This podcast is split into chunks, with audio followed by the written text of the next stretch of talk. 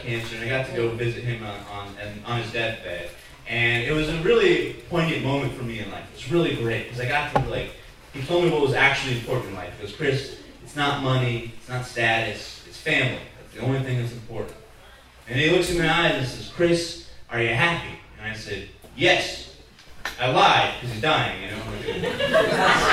I'm telling the truth.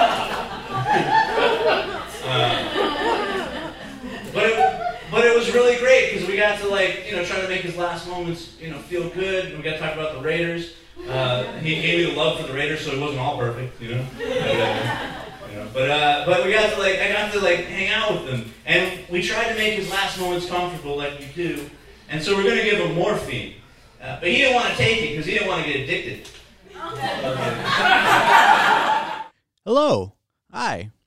It's Chris Adams here. Thank you for watching and listening. And if you like what I do, please share it. Uh, a couple of announcements to make. I will be tonight. I'm going to be at the Insomnia Cafe for Writer's Block Comedy. I'm going to be. Uh, I'm doing one of the book spots, and then uh, on the 15th, I will be at the Comedy Store with uh, Eddie Ifft. That's going to be fun. It's his birthday show. Uh, good dude. And then on the 18th, I'm going to be at Therapeutic Noise in Long Beach.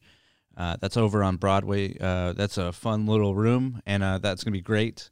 And then on the 21st, I'm going to be in Santa Barbara uh, at the Brazil Cafe, and it's going to be awesome because I, I, I love uh, the comics that I'm working with. I, I know them, and they're all really cool people. So, uh, a good group of shows coming up this month, and then more coming next month, actually. So, it's going to be fun. Um, today's topic I wanted to talk about is practice like you play because I wanted to tell the story actually of where that came from. That's from my one of my best friends in comedy and also just in life.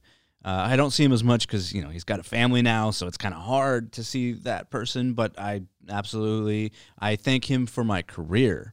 Uh, he's the reason why I work in comedy at all. But his story is very cool because he, he's a he's a guy that came from Long Beach, you know, went to college, made a short film, even got interest out of college in that short fil- film um, from uh, who was the director? It was um, Spike Lee. There we go. Spike Lee was very interested in his film, and then he thought, "Oh, this is great. I'm gonna start moving into you know either writing or directing because he always wanted to be one of those, a writer or a director." And nothing happened, you know, because that's how the business works. Is you'll get a little something and then it's taken away just as quickly. That's just part of life and part of life in this business.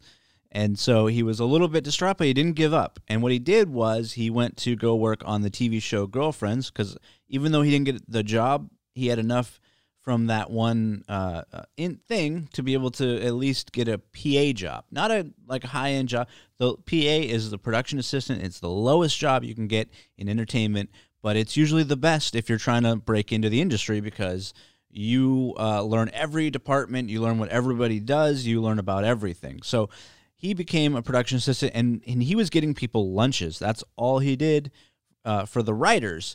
And instead of uh, getting mad and, and upset and sad that things didn't work out the way he wanted, what he did instead was became the best person to get lunches for anybody. Like he knew every single person's preference, what they liked, what they didn't like, how they liked it. It made it presentational. He just became the best. And from there, one day, because he was so good at his job, he talked to the showrunner and it was just pitching jokes to him. And he goes, You're really funny. Have you ever thought about writing? And he was like, Yes, actually, I wrote a short film in college that got the interest of Spike Lee and used that to be able to get into going from a production assistant getting people lunches to now he's one of the writers. You know, low low writer on the totem pole, but still a writer, right? Not because uh, he sat there and complained and said, "Woe is me." He went, "No, no, no. There's a way to do this. I'm going to be whatever my job is. I'm the best at that job, and people will like you know people liked him because he's a very amicable amicable person. And so he used that experience to gain uh, that job. And from that job after it ended the, the show finally ended he was able to get onto everybody hates chris where he was a staff writer right? And then he ended up going from being uh, a lowly pa to a staff writer on everybody hates chris to having his own episode. And and now even more success you know because and he's the guy that i learned like it doesn't matter if the gig that you're doing or the job that you're doing is not what you want to be doing practice like you play because he used to do sports. He said just just give your 100% you know give all of your effort to anything you're doing because every even the jobs that you don't like to do the effort you put into there is going to translate to the thing you absolutely want to do. And he's been an inspiration for me forever. And he's one of those comics where I would watch him at open mics, just it seemingly riff brilliant material just out of his his mind because he showed me what he was like kind of working on, and he never quite wrote the joke fully. He just kind of had the idea of the joke, and then he would work it out on stage. And he's why I kind of do that now where I, I, I know kind of where I'm going, but I, sometimes I like to just jump off the cliff and not know where the punchline is going to be because it forces you to write like in the moment, and there's nothing like the adrenaline rush of pulling something out out of your head well when you have no other options. It, it's great, you know.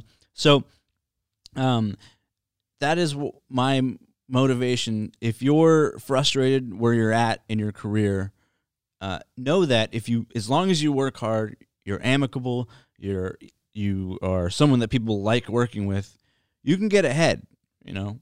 Unless you're a jerk, then that's your fault. but uh, I hope everybody has a good day, and thank you so much for watching.